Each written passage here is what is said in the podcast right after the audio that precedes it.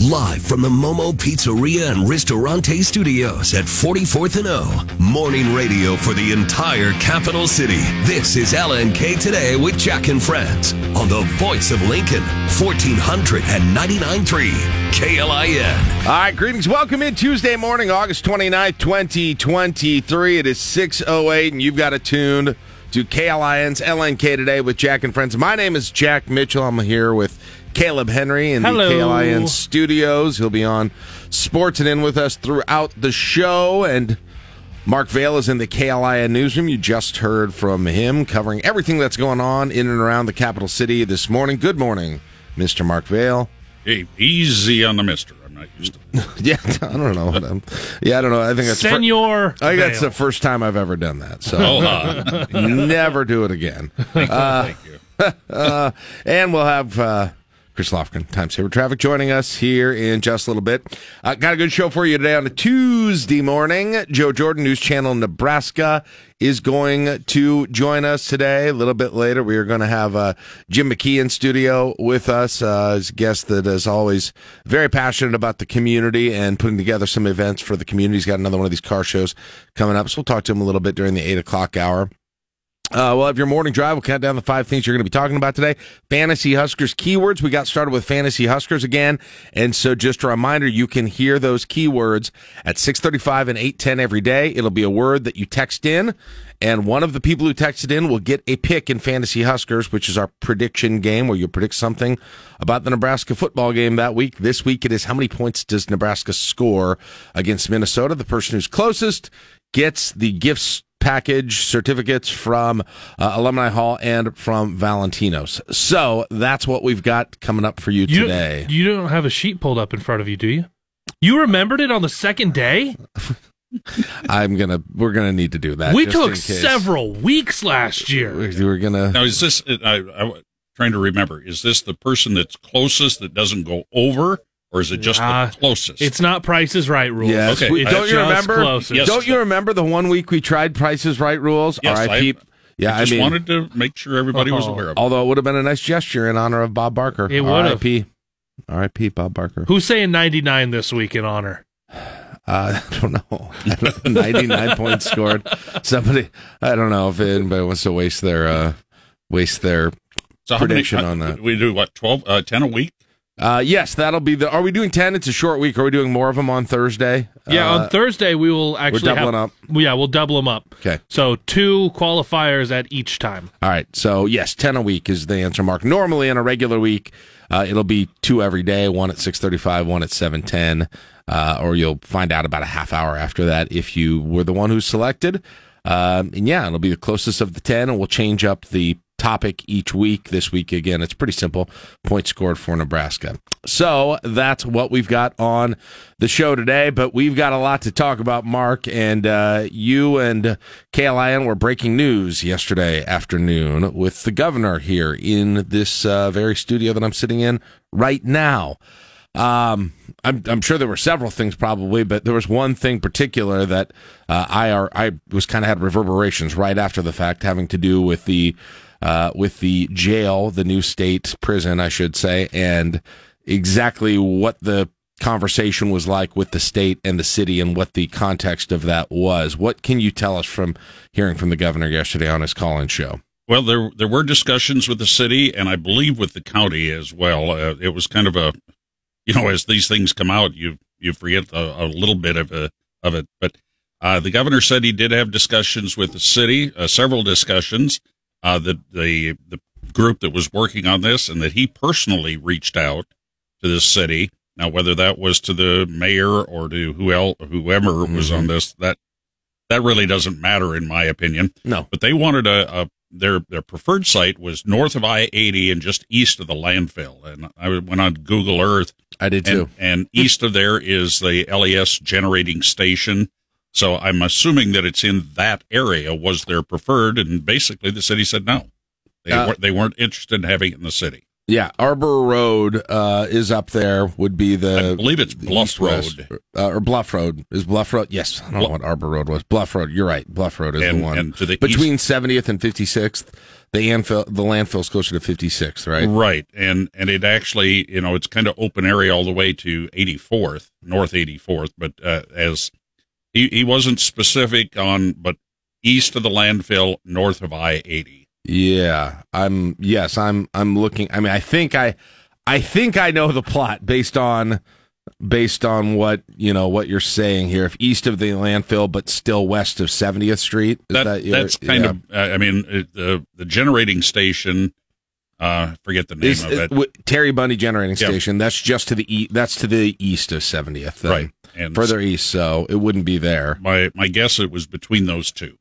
Um, and then you know, and, you- and and quite frankly, this is all about a half mile to a mile east of where the new Google uh, data place, Right. place is going to be. Right. Um, that exit there that would put you on 77, you know, if you go to the other side of the interstate just to get you oriented here, that's where Peterbilt, Camping World, um, There's where convenience store on the west side. Yep, Lincoln Trucking is over there, then the Aardvark Antique Mall. That that would be on the other side of I-80 there. And he, he came right out and said that was our preferred location, and and without just paraphrasing, just said he didn't want to talk to him at all about having in the city. Okay. So, yeah, this this there's a lot to talk about here with this whole thing. Now, I don't know that everybody's got it. Listen, there's up up to the north of there, Mark. There look like there's some acreages that are out there. There looks like there's been some residential development. If you get up to Waverly Road uh, in North 70th, you've got some residences up Right. there. But like I said, they're kind of kind of acreages, so it's a handful of them. It's not a densely residential area. Uh, I wouldn't say. So it's it's a little bit different in that way. Um, my gut reaction when they announced 80 uh, up to the northeast part of Lincoln was just what? How can there not be a spot north of the interstate Yeah. for this thing? Was exactly we what I said. We discussed this. Isn't it fun? I mean, we exactly what we said.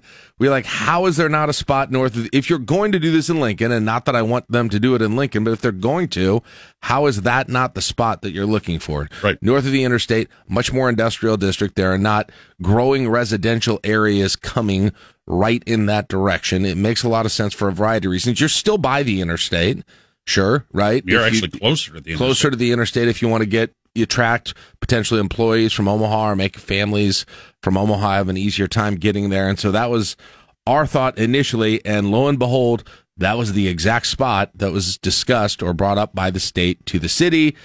City says no. Um, now, Mark, have you ever heard of the term overplaying your hand? yes, good, good, good one. I hadn't thought of it that way, but Um, yeah, like I I understand. L- listen, I get it. I don't blame, and even the governor said this yesterday. He doesn't blame the city for not wanting the prison here. I would prefer it not be here either, as a resident here. Um. Okay, and and so to the extent that you could effectuate that, I would say that would be a smart thing to do. But if you can't completely prevent it from being here, if that is not in your toolbox is a complete prevention of it being here, you probably should think about engaging in a way that if you're not going to prevent it from being here, you at least get the best outcome for it being here. yes. That seems not to have happened. And I don't know if the city thought if the city thought, well, by by blocking this land, we're we're going to keep them out complete. They're just not going to be able to find another area that they like in the city of Lincoln, and they'll be forced to move to Ashland or Omaha or Fremont or somewhere else out in the country or something like that. I'm not sure if that was the thinking exactly, but it was a miscalculation at this point. absolutely. It was a miscalculation.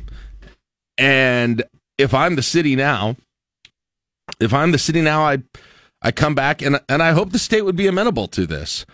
They they frankly should be because this whole thing was done without all all sides of it were done without the citizens knowing anything about it, and it's something that really impacts them. But I would hope the city could be able to go back and say, okay, we get it, right? We understand. This was something that we should have entertained at this point. But I, I, I just I would love to have a, a, some answers to the question of right. Why do you say why do you say no to this if there is if the state is going to have the power to pick another spot that you where you don't own the land and you can't stop them? Exactly. Yeah, that's a good question. And, and I mean, the, the current penitentiary is in the city.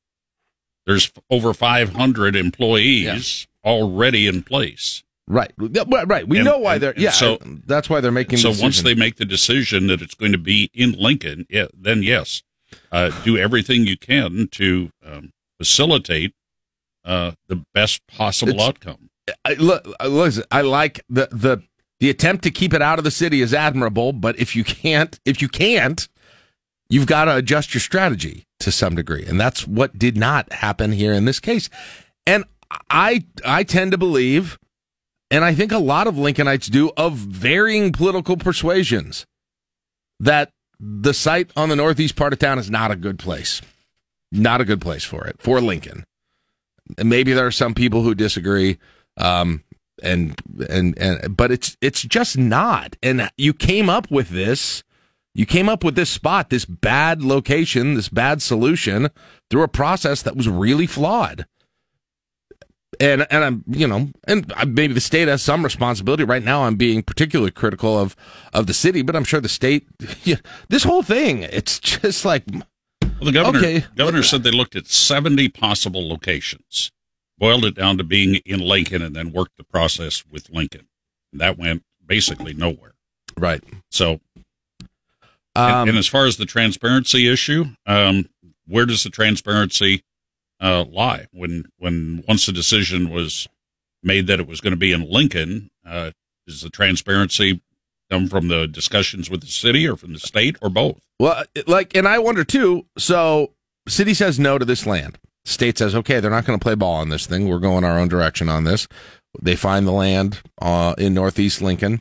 It's actually in the county, in Adams, in or outside, just outside of Lincoln, in the right. county. Yes does the state make another call to the city and say, hey, I know you weren't interested in this when we talked a while ago, but here's what hap- what's happening. We're about to make an offer on this land over here, and I know that will impact you too. Okay. And so we still think the best place to put it is on between Bluff and Waverly Road, between 70th and 56th in North Lincoln, north of the interstate. So, do you want to talk about that one more time before we do this? Did that phone call ever happen? I don't know the answer to that. I don't know the answer know to that. it feels like there were way too few phone calls in this whole thing. Well, it sounds like, well, the governor said he reached out multiple times personally. So whether or not that was after right. they'd selected the second site or not, I don't know. And, and right. I'm not sure Listen, that we I, would have found that out. And I'm not trying to keep score of the, the blame, of the blame game here. I mean, I think the, I, I mean, I do think the bottom line is the city overplayed its hand.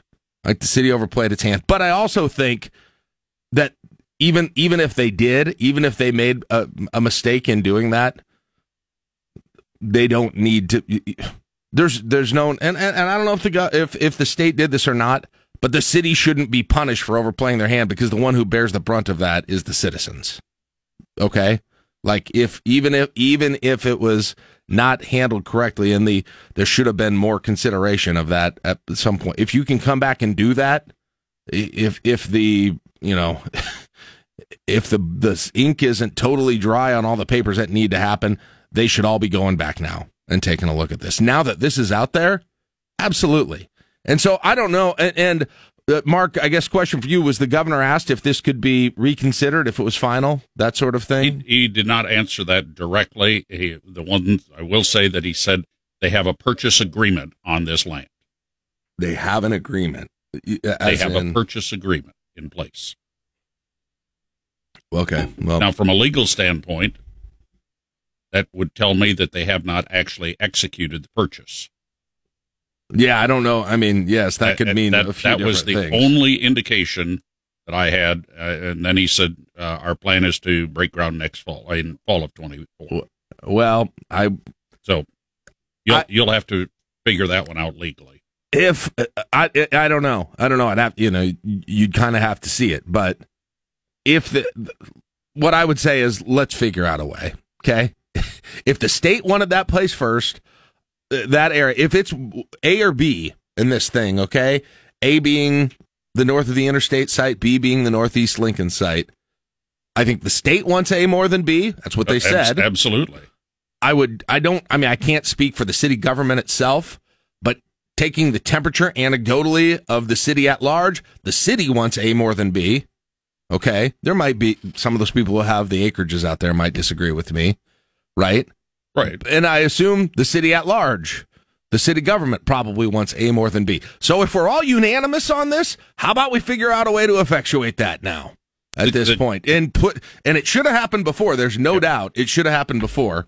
the the communications gap that that is kind of baffling me was the, the and I'll, I'll use in this case James Michael Bowers, the city councilman that represents Northeast Lincoln. They knew nothing about this. Yeah. And the state was talking with the city administration, and the administration obviously was not sharing anything with the elected council members. Right. That that's my conclusion. I- that to me is where there was a disconnect. Right. I I don't.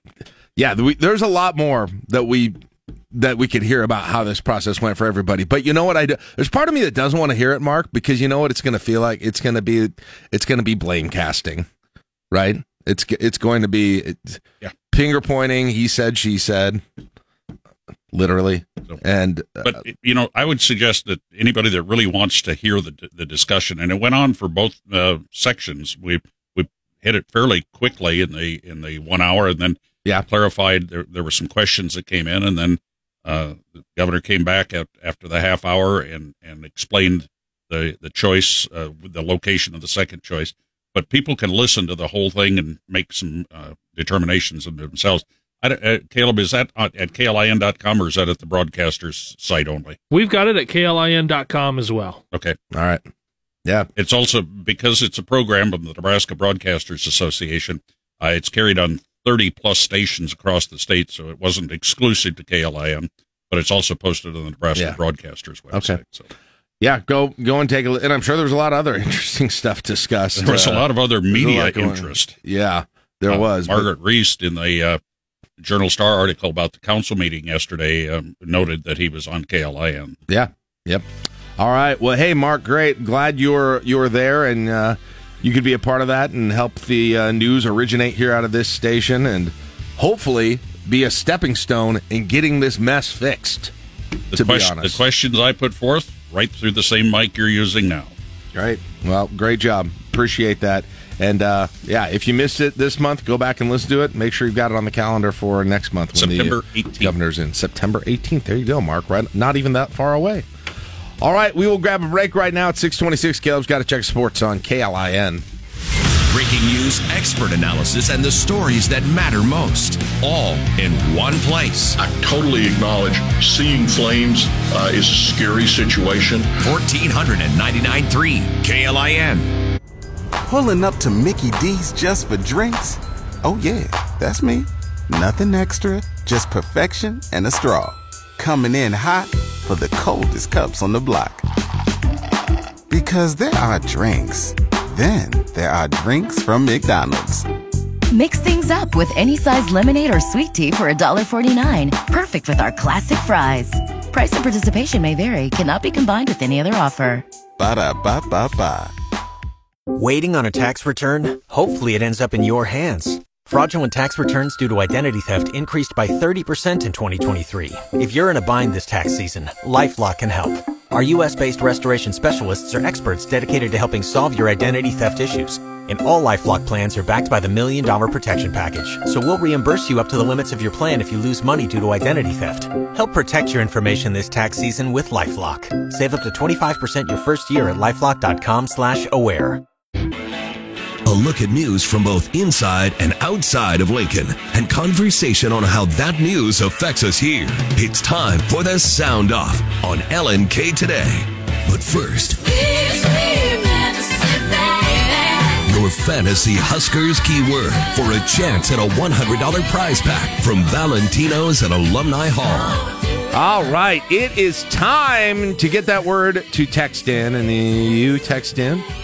You will be entered in the pool of listeners who might get that pick. Pick number three today in Fantasy Huskers where we're going to be asking for the total points scored by Nebraska in the game against Minnesota. But to get the pick, you got to text in the keyword first, and the keyword today is Black shirts. black shirts. B L A C K S H I R T S. All one word. All one word. Handed them out yesterday. Keyword today. We handed them out yesterday. So uh, only eleven black shirts, right? So the, the uh, yeah, what their anticipated starters are.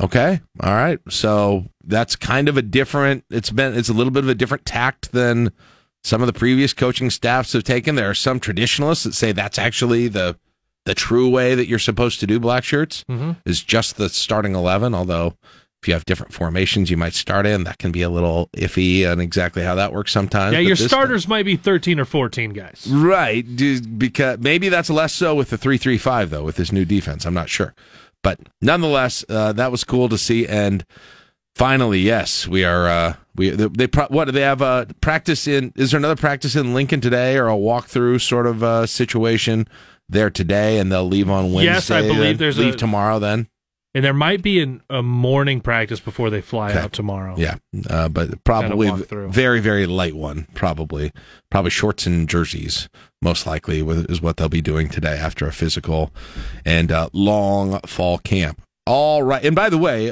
uh, keep keep. Can we real quick, Caleb? Yes. Do you mind just kind of going over the broadcast schedule here for the next couple of days Ooh, here? yes. So people are, are aware of it because it's going to be busy starting tomorrow. Yeah, so you will have uh, volleyball day in Nebraska right here, where pregame for Nebraska's match will begin at six o'clock. First serve expected at seven. Either way, pregame will be on at six. If that first match runs a little bit long, you might not get exactly seven. It might be a little bit after, but that's what they're anticipating. So you'll have that volleyball match right here on KLIN Thursday. Husker football, seven o'clock kickoff, three o'clock pregame. Okay. So you'll get right into the middle of your day with when that coverage begins here on KLIN. And of course, uh, ahead of that, though, in the morning will be our Friday Husker Tailgate Thursday edition to Yeah. kick off the season here, uh, taking over LNK today. And in the first few weeks of the Friday Husker tailgate, we've got a, a lineup of celebrity media guests really all over the place. For uh, Mike is going to be Mike Schaefer, who is going to be regularly join us joining us in studio. He's going to be out in Minneapolis covering the game, so he'll join us uh, via phone or via Zoom during or during the show from Minneapolis. So we'll get him live from Minneapolis. We'll also get Greg Sharpe because it's a Thursday. We'll get Greg Sharpe live from Minneapolis on Thursday as well. And then sitting in with us for the entire show as a guest co-host for Mike is going to be Josh Peterson from 1620 The Zone, our sister station. He's John Bishop's co-host. So he will be in with us. And then going forward, we will have Mike Schaefer in studio with us next week. Mm-hmm. And we are adding, I think I can announce this now. We are going to be adding, after this first week, a regular contributor to the Friday Husker Tailgate. 1011 News' is Kevin Sjuts, All right. Hey! who's going to be, uh, he's going to join us from Boulder in week two. And then he's going to be coming in studio. I think that's, uh, he may have one other road trip other than that where he might join us from the road trip, but he is going to be coming in studio for a portion of the, the show as well, the end of the show. Hey, so you want to talk road trips real quick? I found out something yesterday. What's that? For one of our employees here at Broadcast House. Okay. I know we weren't able to make. We had this, these big grand ideas for a road rules thing where we would go to Minneapolis and then we would go out to Boulder, and it just never quite worked out on the financial side. Kenny Larrabee is going to be in here for Tailgate Thursday. You know what he's doing immediately after the Just show? clo- just going right, driving out there right afterwards. Holy Heading cow! straight up to Minneapolis. Six, six plus hours probably. So leave at nine. Still get there three or four. So Not a lot of downtime. So he'll get up there to Minneapolis for the beginning of the the the Rhule era, and then the next week, Friday Husker tailgate, and then out to Boulder, Wait, baby, he's driving a bu- well. I guess he has a day then. Yeah, Yeah. he's got a full day on that one. for for the uh, 11 what a.m. road kickoff. warrior. That's our it. guy. So he's going to be getting us some great photographs there uh, from those games. Yes, that's going to be kind of his his primary thing that he's Mm-hmm. Yeah. doing, but also just getting coverage for us there as well. and of course, he'll be at. This is the part that's going to make Thursday a little bit longer for him. He's going to be at volleyball day in Nebraska into the Scotty McCreery concert for a bit. Wow. All right. Hey, Kenny, hats off. That's our guy. One of the people, there's a lot of people here at the station that do things behind the scenes that don't get glory, but, uh, or the glory that they deserve for that. And Kenny's one of the biggest people that is the case with that. So, uh, we're glad to have him on our team. So awesome. Uh, be- best of luck, safe travels, Kenny, and we'll probably hear a little bit from him Thursday on the Friday Husker Tailgate. And one other thing to mention about that, we will be streaming live on Facebook again as well. Mm-hmm. So if you care to watch rather than just listen, you can do that as well. Go to Facebook and it is the it's on the LNK Today page, right? Is that right? Caleb is on the on KLIN, or we'll share. We'll find it, both. I'm not sure which one originates right. from, but if you're make sure and add both of them if you haven't, if you want to watch that. All right, let's get into the sound off. What shall we start with here today? Ah, yes. Did you do your taxes last year? Probably. Now, do you ever wonder when you do your taxes and you send in all that probably digital data, wh- where that goes exactly? Is it on some locked up server at the IRS? How, how exactly does that work? Well, it doesn't sound as advanced as I thought it probably was. And now the IRS says, yes, lost some of it. Let's take a listen. You athletics. Well, when you file your taxes, you assume your personal information is in good hands, but a new report finds that may not be the case. The inspector general found that for millions of Americans, some of their tax records have been lost. The watchdog says the IRS lost cartridges containing millions of tax records at one of their storage facilities, saying this, our physical inspection found empty boxes labeled as including microfilm, backup cartridges with no explanation as to the location of the missing cartridges the IRS cannot account for thousands of microfilm cartridges containing millions of sensitive business and individual tax account records. I oh. need her to say cartridges more. Okay. Microfilm? What? Mi- micro what what are we do what are we going through library orientation here? What is going on at the college library? Microfilm. and also did you just the, the box is empty? What exactly is happening here, IRS? Hey, hey, you know what the you know what the IRS is great at doing? Pointing out when people make little mistakes. Right? Mm-hmm, mm-hmm. Sending you a little. I think everyone should get to send a letter now to the IRS with some fancy letterhead. Uh, it has come to our attention that you may have not taking care of your duties when it comes to protecting my personal sensitive information. Mm-hmm. So I will need a response to this by Saturday, September 18th. I don't know if Saturday. Uh, it, please, please include all documentation for where my personal data has been, including all receipts. I don't know. I don't know. I don't know. But we I feel like we are all we are all due to get to do that to be really nitpicky. Picky about the process Absolutely. that the IRS used with this thing, if that really happened. How in the heck micro just stolen or I don't know, stolen, lost. Where it went, empty boxes of microfilm. Uh, all right, what else do we have? Oh, the the House and eventually the Senate, but the House to start is talking about AI legislation. Um, Man, I wish I had. This is not a partisan comment because it applies to everybody. I've got. It's it's also kind of dark, but I have got very little faith that the people in Congress are going to do a good job with this. Well, they like, like this kind of a technical situation. Well, the technology I, questions that they've had in the past, as a whole, oh man, the to make it so that AI is that's several classes ahead of yeah above at. when they were talking about yes other Facebook and some other things that that they've been talking about over the years at their hearings. But here we go. It's time for uh, it's time for the advanced level class of tech legislation. Let's see how the House is going to oh. do. Lawmakers want people to know when they're encountering a bot or program generated by AI. The government already regulates all sorts of products, providing warnings or information, nutrition details and calorie counts, warning labels for alcohol and tobacco, safety information about cars. There's particular concern about kids and AI. Senate Majority Leader Chuck Schumer conducted a series of briefings on AI for senators this summer. He hopes bipartisan lawmakers will craft a bill to guard against the worst of AI. Democratic Senator Richard Blumenthal wants a hybrid regulatory agency to oversee and develop AI, but also decide what is acceptable. All right. I mean, it sounds like they're going good enough direction for, for me. So we're slapping on one of those like uh, cigarette labels on the AI, basically. yeah. Surgeon General's warning situation. Uh, all right, other things going on right now. Okay, this one, uh, this is interesting.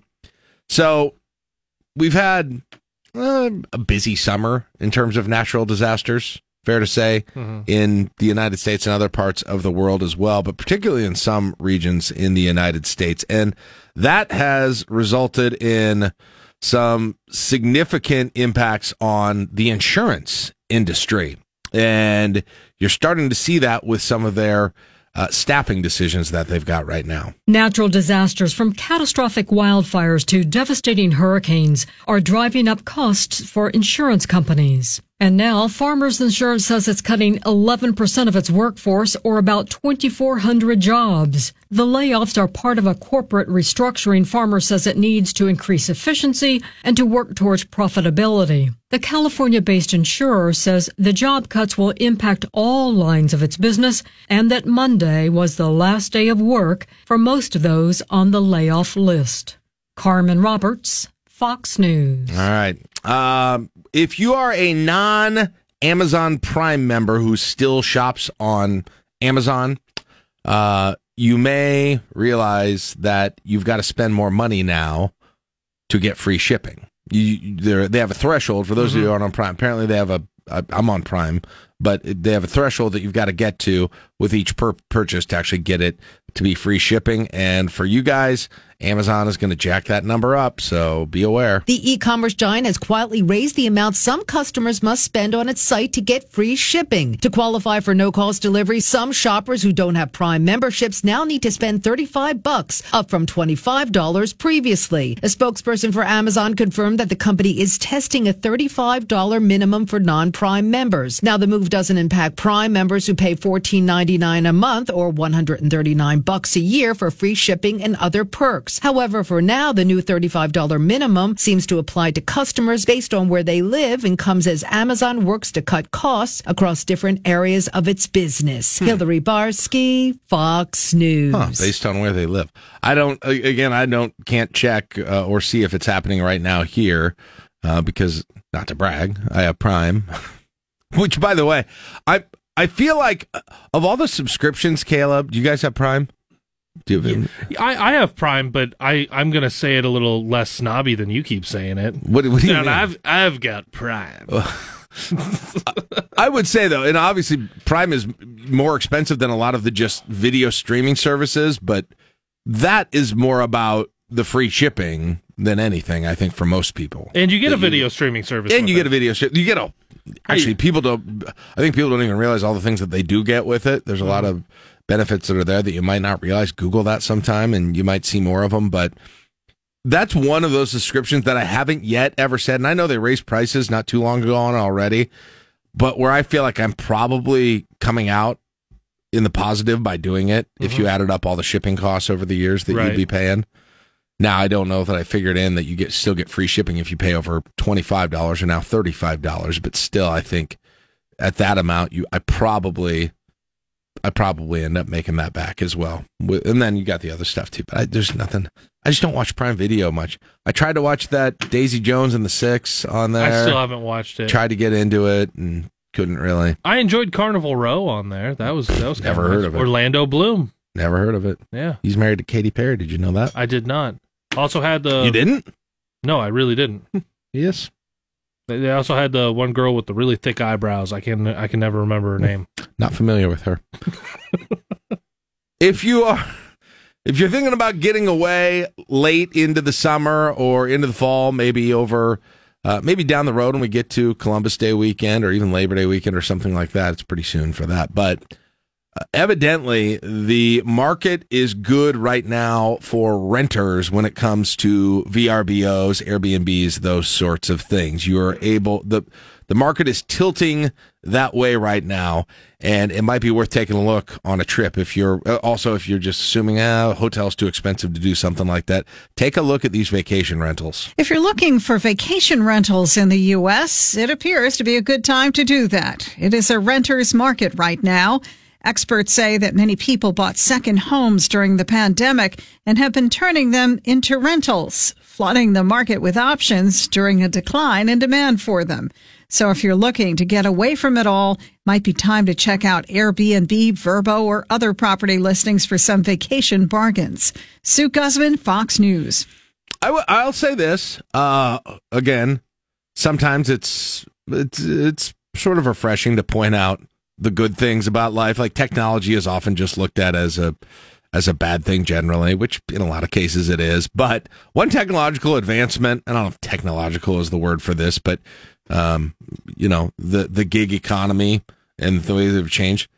Uh, being able to get like a an Airbnb or a VR VRBO really changes the flexibility in traveling. I think, Yeah. like the the accessibility of traveling. That's what we got. We got a couple of those out in Cheyenne when we went out Yeah. before, uh, and then it's just a short trip over to there to Laramie because all of the hotels were taken. Right. Like there was there was nowhere. But you put multiple multiple families. Like you had me, uh, obviously my my wife and my daughter, my sister, her husband, and their kids, my cousin, his wife, and like all all in one house. Right, and they got they always have these room with like six bunk beds in them and something like that. Yeah, you have is- that. Like there's there there's a little backyard, and then uh, a bunch of the what we still call the adults, like all of our parents. Yeah, we're at a different house. Right. It's so nice Mm-hmm. to to just have that available as opposed to okay, we've got seven hotel rooms. Right. Are we all on the same floor? Where are we eating? Who's doing what? Right. It- Yeah. it's very convenient. Yeah, abs- absolutely. I agree. So that's something to look into if you're thinking about traveling over the course of the next couple of months. Uh, all right. Oh, this one's funny. Um, we were just talking about Amazon Prime and subscription services. So Netflix, Netflix, if you're if you're youngish, you may not realize that Netflix, what they originally originally were, which was a service to mail out DVDs. Did you ever get that? I, I we never got I it, never but, did I, but I knew that was the thing. I never did either, but they're phasing that out. Now, the problem with phasing that out is Netflix has a whole lot of DVDs now that they're not going to use. They're just going to. Well, take a listen. Uh-oh. Take a listen. Streaming giant Netflix has a gift for some old school members as it winds down its 25 year old DVD rental service. The final haul of those discs, which arrive in the mail in those iconic red envelopes, can stay with subscribers permanently in their home collection. In a post on X, which used to be known as Twitter, Netflix told subscribers, please enjoy your final shipments for as long as you like, explaining they won't be charged for any unreturned discs after September 29th, which is when the final batch will be mailed out. Subscribers can also apply to get up to 10 free and random DVDs mailed to their homes. Lillian Wu, Fox News. Uh, uh, that, you have to do this. Absolutely not. I, you know what? That is a hundred percent. If I would do that, I would get ten DVDs, and they would sit in a cupboard for about till about twenty forty seven, and be like, "Why do we have these?" And then we get rid of them. I don't even care. I I, didn't- I, what I want is I want to know what random selection of ten DVDs we It's- get. It's uh, Come I- on. you know what? I don't even know that I have a DVD. I don't.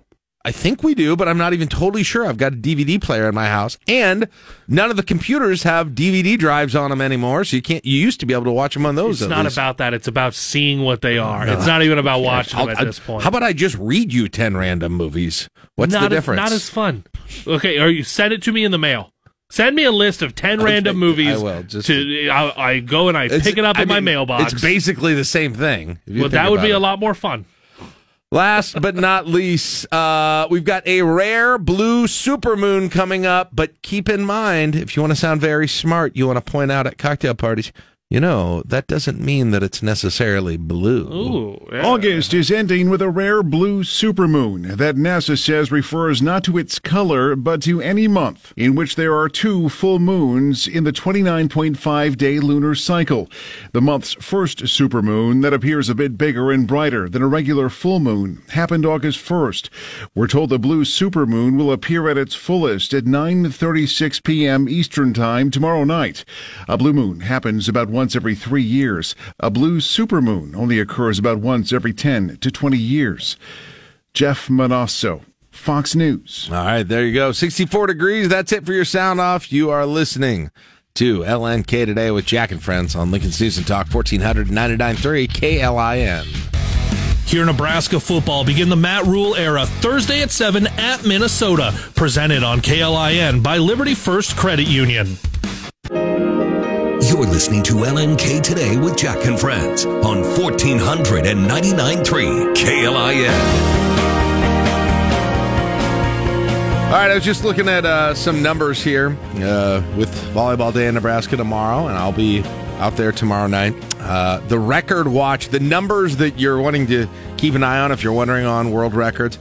Uh, the NCAA one, you don't have to worry about this one, but it's 18,755 by Wisconsin. Uh, the the women's sporting event in the USA number. This is the 1999 World Cup. Uh, is that the Rose Bowl? Right, that was Yep. the Brandi Chastain game. Yep. uh, 90,185. Biggest women's sporting event just ahead of that was a Barcelona Wolfsburg soccer match, 91,648. So that would have been in Germany. And then the most attended volleyball game ever was a men's volleyball game between Brazil and the Soviet Union. 1983. 1983 in Brazil. In Brazil. In Brazil, so I assume at a, a big soccer stadium there. They got 95,887. That one might be safe, but the two women's ones, uh, I don't the, the I don't know. We're going to get it. I don't know. We're going to get it. It may happen. This may be the uh, most attended women's sporting event of all time. Seven o'clock on KLIN Lincoln. Pulling up to Mickey D's just for drinks? Oh, yeah, that's me. Nothing extra, just perfection and a straw. Coming in hot for the coldest cups on the block. Because there are drinks, then there are drinks from McDonald's. Mix things up with any size lemonade or sweet tea for $1.49. Perfect with our classic fries. Price and participation may vary, cannot be combined with any other offer. Ba da ba ba ba. Waiting on a tax return? Hopefully it ends up in your hands. Fraudulent tax returns due to identity theft increased by 30% in 2023. If you're in a bind this tax season, LifeLock can help. Our US-based restoration specialists are experts dedicated to helping solve your identity theft issues. And all LifeLock plans are backed by the Million Dollar Protection Package. So we'll reimburse you up to the limits of your plan if you lose money due to identity theft. Help protect your information this tax season with LifeLock. Save up to 25% your first year at LifeLock.com slash aware. Live from the Momo Pizzeria and Ristorante Studios at 44th and O. Morning radio for the entire capital city. This is LNK Today with Jack and Friends on the voice of Lincoln, 1499.3 KLIN. All right, welcome back on your Tuesday morning, 710 on August 29th, 2023. Right now, 64 degrees in the capital city. And it's time to talk to Joe Jordan from News Channel Nebraska Other things going on in Nebraska news and politics. Good morning, Joe. How are you doing today? Everybody's just waiting for Thursday, Jack. It is, yeah, kind of, yeah, kind of. Well, and and uh, and Wednesday too, when we're gonna you know break the break maybe the U.S. and world record for a women's sporting event too, uh, in Memorial Stadium. So yeah, it's a it's a busy week, but we can break up some of the volleyball and football talk with a little uh, with a little petition drive talk, right, Joe? That's what the people are wanting. I, that's what I'm told anyway. Uh, I know you did some reporting recently on uh, talking to the the sides on this petition drive. I guess anecdotally, I've noticed that that you've boy, there have been some real pushes on uh, by both sides on this thing. A to either get or not get signatures, uh, but including also for people to know how they can take their name off of the signature list if they did it mistakenly or didn't. I know the governor has sent out stuff. There have been co- commercials uh, that have been about that as well. Um, here we are on, on August 29th, 2023. I guess, can you kind of give us an update on where we are in this process, how close, uh, if we even know we are into to being done with this and either getting it on the ballot or it not happening with this thing? Because I know you do have deadlines coming up. Before we get to that, for starters, Yes. I can't remember a petition drive with this uh, amount of hostility during the petition drive. I mean, usually the petitions are, are they're out there, people sign them, uh, they go to the Secretary of State's office, they're either approved or they're not, and if they are approved, that's when the battle usually begins with the two sides, whether uh, medical marijuana, for instance. Uh, take your pick over the years. Uh, minimum wage, raising the minimum wage. The petition drives were relatively, um, you know, peaceful, uh, not uh, contentious. Uh, if people wanted to sign, they signed. If people didn't want to sign, they didn't sign, and and on we went. This one is a whole new world. You've got the petitions out there. You've got people standing on the street corner uh, near the petitioners, telling people not to sign. Uh, you alluded a moment ago. There's there's commercials on the air telling people, by the way, if you did sign and you mistakenly signed, or you're having second thoughts about signing, so to speak, here's how you here's how you go to your uh, county election commissioner's office and have your name removed from the petition list. I've never seen it to this extent. Uh, now, to your other questions, the deadline is tomorrow. Uh, August 30th is the deadline for the uh, anti uh, quote unquote school choice people to get the petitions in. They need uh, roughly 61,000 registered uh, voters across the state. Um, I've not seen any specific numbers given out, but anecdotally, it would appear that they're going to have enough names. Now, do they have enough ballot names? That's always the question mark. Right. Uh, that, and that takes oh uh, three four weeks for the Secretary of State's office to send these things back to the individual uh, county election offices. They'll go through them, and the numbers will eventually be uh, whatever they are. But I have never seen an issue where you've had people uh, on the quote unquote other side uh, trying to stop the petition drive in the middle of the petition drive. And and one of the questions that I had for Senator uh, Lou Ann Linehan, who from day one back in the legislature when this thing was rolling through the legislature, uh, well, rolling through may not be the right word. They made it by two votes, I guess. But um, uh, she's been one of the strongest proponents of it. I asked her if if you're so confident uh, that this is what Nebraskans want, why not let it go to the ballot, and then you'll you'll win there, and and you'll have you know you'll have the whole state in effect behind you as opposed to just the, the 33 or 34 members of the legislature that voted for it. And her answer to me was that she's never seen as much dishonesty on the side of the petitions as she's seen in this case. Well, uh, which uh, you can take that answer for what it's worth, but I but I do think you're getting to the question of you know there's always a question of who's telling the truth and who's not, and you know we've heard accusations that the pe- people that are fighting the petition drive aren't telling the truth on the street corner. We've heard that the people that are handing out the petitions uh, aren't Right. telling the truth. You, that, that's that's just common politics, right? So I, I don't know. Um, I, I, I found it fascinating that, that the people that are opposed don't want this to go to the ballot because it does seem it, it, the logic to me says they're concerned that they won't win at the ballot. I mean, uh, Right. otherwise, put it on the ballot and take it. You know, you win, you lose, right? Right. Although I, I mean, I, I guess if you're opposed to something, stopping it any way you can, Can, right. makes sense just to be safe at very least. But yeah, it, but does. Even, in cases like medical marijuana, which was obviously an extremely contentious issue and, and still is, you never you, the, the quote unquote other side was never on the on the street corner with That's the true. petitioners uh, That's true. them face to face, so to speak. That's a good point. That's yeah. There was a more concerted, explicit effort to not get to the point where yeah they were they were. Which it, it does make you wonder. You know, to the extent there are finite resources to be used in the effort, are they better used that way? Or are they better used? You know, as you get closer to it actually being on the ballot. And and you know a campaign adds those sorts of things for what it is. But you're yeah Well, you're and- go ahead. Go ahead. Well, I was going to say, in, in going forward, if the uh, if the petition drive, for instance, is not successful, if they, if they don't come up with enough signatures, and then the the, the, the those who are in favor of school choice say, "Look what we were able to accomplish," that makes you wonder about other petition drives going forward. For in, you know, are, are the medical marijuana folks are they going to see the other side on their street corner going forward? Whatever petition drive you name it down the road comes up, uh, is the is the other side going to be on the street corner fighting them for those for those signatures? I, this has opened up a whole new avenue in Nebraska politics. Well, and I, uh, having seen the petition, you know, a couple of times, having seen the petitioners uh, the whole scene at places, mainly farmers markets, but for some reason, farmers markets and petition drives go hand in hand.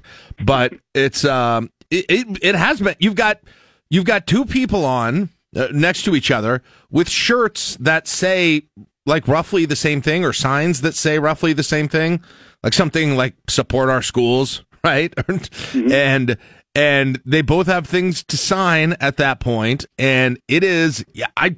I am not surprised people got confused by that whole thing, and it could have gone either way. I'm sure.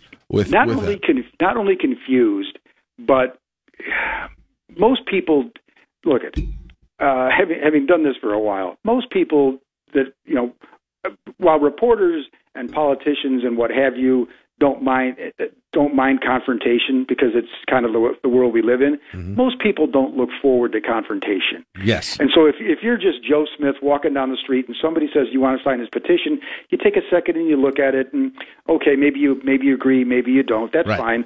But now enter now you enter this third party that's saying don't sign it. Yes. Well, are you just going to at that point you might just say, "Hey, I don't need this. I'm, you know, I'm not getting in the middle of this. I'm right. gone." Right? That's what I would and do. So right. So, uh, so, and especially if, like, for instance, you're there. Say you're there with your with your family, uh-huh. and you get a couple of kids, and you know you don't want your you know you don't want this confrontation on the on the street corner with you, you and your wife and the kids, and you're just going to walk away. So I do think that strategically if you're if you're fighting one of these petition drives, it may it may make perfect sense to put somebody on the street corner because I do think you're going to get fewer people potentially to sign the petitions because they don't want to get involved in the in, in the middle of a confrontation, so to speak. Yeah, um, it'll be it'll it'll be interesting to see how this ratchets up if it does get on the ballot. Then Joe, if it's already here.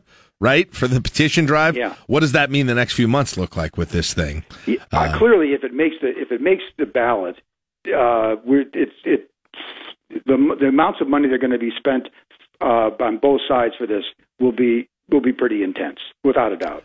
Um, I, I wanted to, I mean, sort of, sort of update you and, and maybe get some thoughts or, or at least have some discussion with you about the latest on the jail because that is, that's the big story in Lincoln has been since it was announced, uh, what, a week and a half ago or so in terms of the location. And then even this morning. Now, uh, Joe, Joe, just to give you some sort of like Lincoln centric feel on this thing, uh, the the planned location of the jail was in Northeast Lincoln, fairly close to the interstate, south of south of the interstate, uh, but it, it's in an area to the east of town where the town has been growing residentially eastward pretty significantly and pretty quickly. And it's not too far away for that extensive re- from where that extensive residential growth is.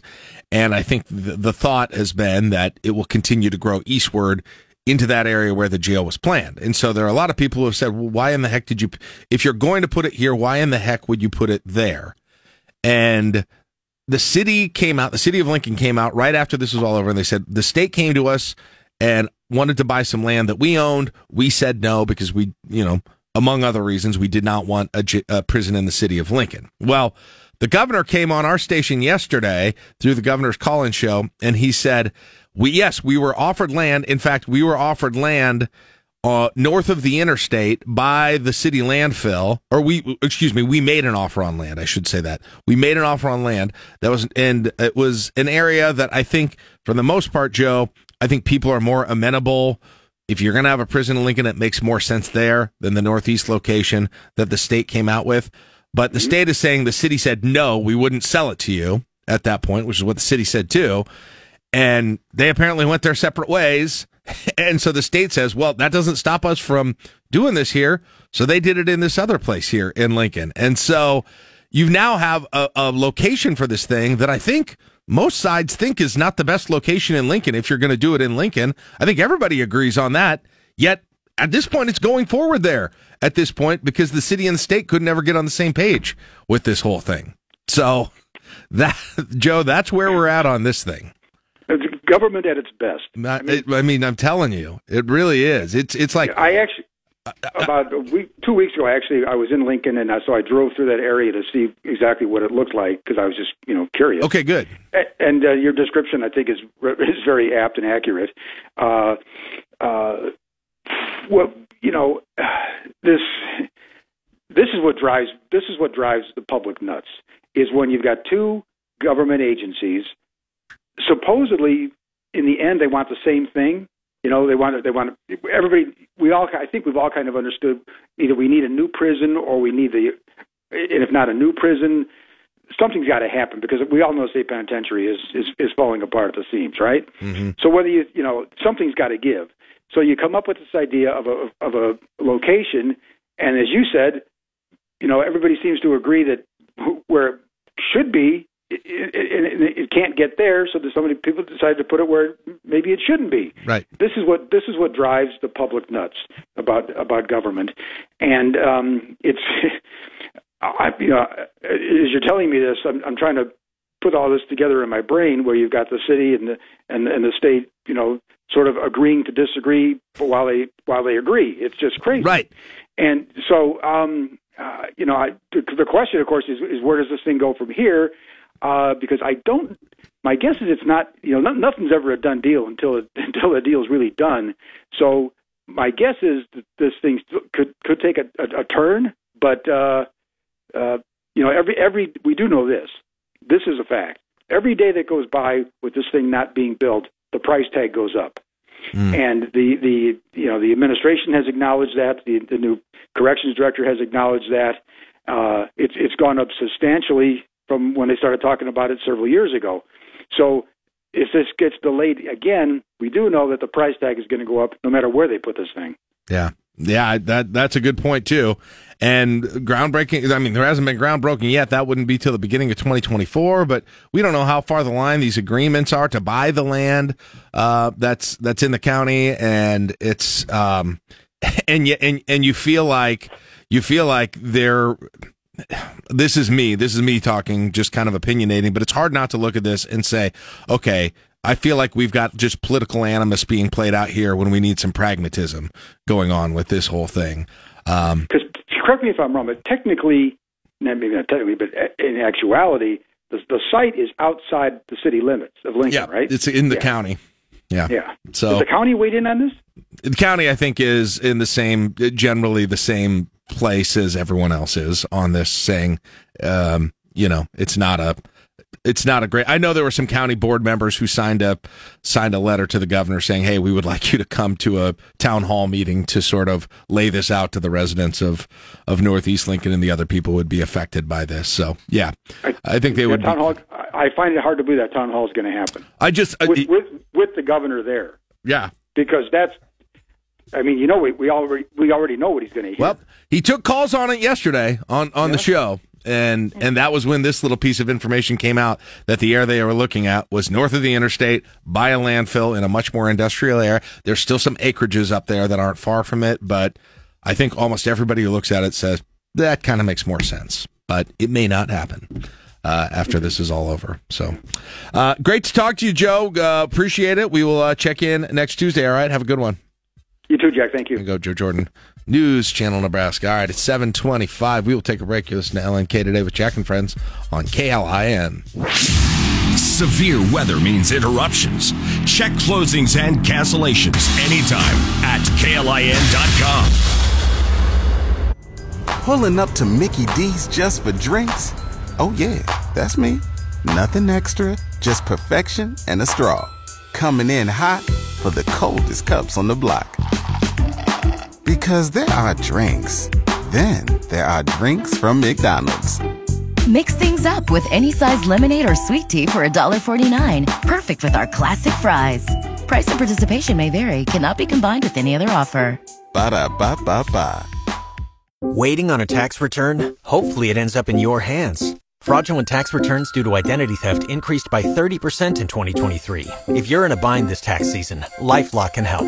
Our US based restoration specialists are experts dedicated to helping solve your identity theft issues. And all Lifelock plans are backed by the Million Dollar Protection Package. So we'll reimburse you up to the limits of your plan if you lose money due to identity theft. Help protect your information this tax season with LifeLock. Save up to 25% your first year at LifeLock.com slash aware. It's time to count them down. The five things you'll be talking about today.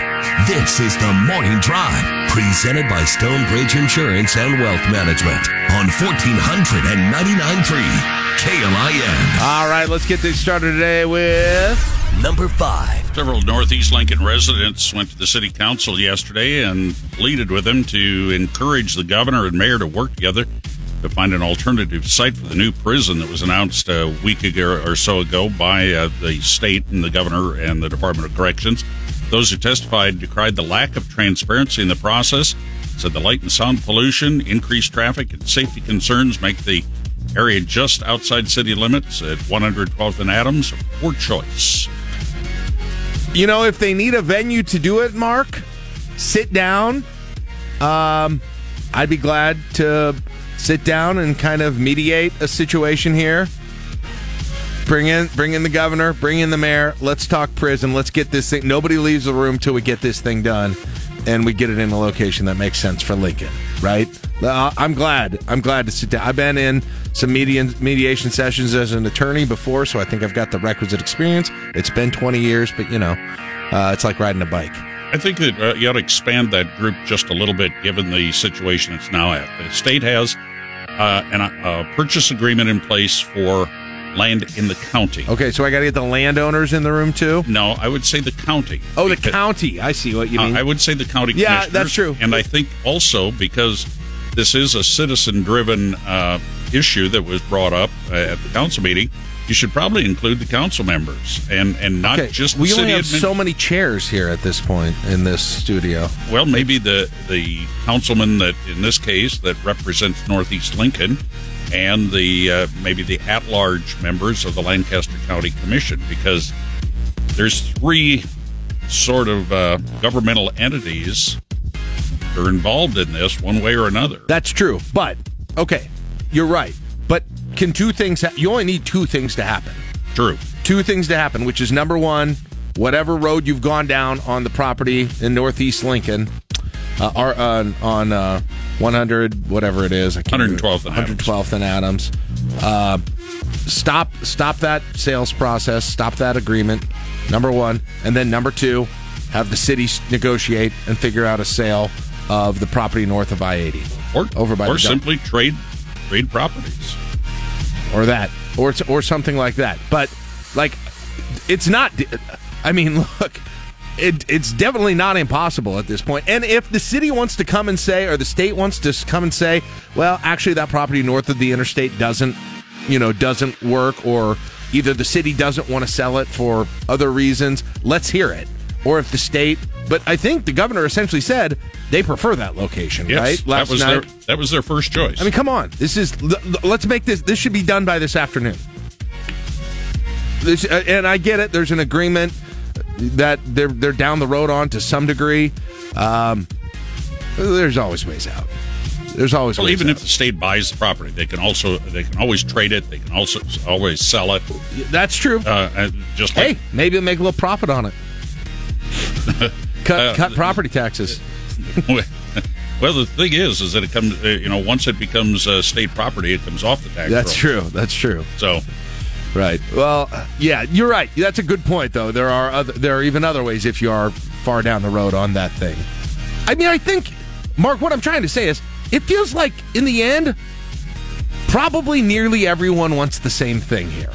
If the city can't keep the prison out of the city and or the county, and it's got to be somewhere. I would assume, and I want the city to come out and be clear on this. Is there a reason that you don't like you don't like that location? And I understand fully. First preference is for it to be somewhere else, to be in a different city area. But there's only so much you can do about that, yeah, right? that decision. Uh, I think, for all practical purposes, the decision to have it in Lincoln has been made. I don't disagree either, for the record. Like, I don't disagree with that, but Now it's where you can't necessarily have it. You can't have it that way. um, unless there's some some strategy that I'm not aware of that they're going to undertake to do that. But I would like to hear. Listen, now I would have liked to have heard from all these parties before ten days ago. To be honest, a lot more. But we now heard yesterday, uh, originating from Carolina, the governor's call-in show. We got to hear more from the governor at this point. Now let's hear from more from the city and start moving toward a solution on this thing instead of the way that it's gone so far. That's what I would say. I'd say that the uh, city council right now is in uh, a strong position to uh, to move this forward. Yeah, that um, it'll be interesting to hear what individual members of the city council did. They I don't know if they said much last night, but you know their names were on that letter that went to the governor that said, "Hey, you need to come into we need we want you to come in and do this town hall in Northeast Lincoln." And we want you to work with these these people here. Now that they know, like, did any of these city council members know No. about this? I, I don't think they did. Yeah, I don't. I'm, I'm, because they they um, James Michael Bowers said he found out about it uh, when the announcement was made by the governor and the Department of Corrections. I, man, yeah, we need to hear more from the from the city right now. If, if there if there's something that I'm not giving them credit for, or a reason why they did that, then fine. Let's let's hear it. Otherwise, you know what it sounds like? It sounds like you overplayed your hand in this. City administration, C- c- the city did. assuming assuming that the, the city's council decision was not involved. Right. Whoever made the decision at the city level to say we're not selling because we don't want the jail here, and not having realized, well, guess what? They're just going to go to another place right by, Yeah. adjacent to the city. I mean, it just it looks like a misreading of leverage is what it looks like. Now, if that's not the case, let's hear it. Let's right. explain it, and let's sit down and let's right the wrong. We don't need to play the blame game right now. Let's just end up with the right scenario. Agreed. Number four. Journalists and members of the public facing violations of their First Amendment rights soon going to have a, a place to turn. The University of Nebraska College of Law held a uh, event yesterday. It's being formally announced this morning, I believe. They're establishing a law clinic that'll be staffed by law students and supervised by practicing attorneys to take on cases involving free speech, public records, and public meetings. I was actually on the Zoom meeting with that uh, gathering I love it. I love it. What a cool opportunity for students. Yes. Uh, those clinics are great. I mean, they uh, they have a civil clinic and a criminal clinic as well. And um, I'll be honest, I did not I did not do either of those, uh, and I really wish I had. In fact, I don't know if I would be here had I done one of those. Um, and it was my own choice at the time, or I couldn't. I don't know if I couldn't make it work with my schedule or, or what it is. But that opportunity to get that real life opportunity to do those things before you're thrown into the workforce and billable hours and all those things, that would have been really beneficial to me. But this is a totally different area for this for this whole thing, and um, I think it's an important way. I think it's a it's a really important way. Now, people are going to need to realize when the stories come you know come out about what they're doing if this if that actually happens is when you get into first amendment law you're going to talk about people saying things that you don't like That's right. right? No matter who you are at some point when you get into that you are going to hear people that are saying things that you think is detestable.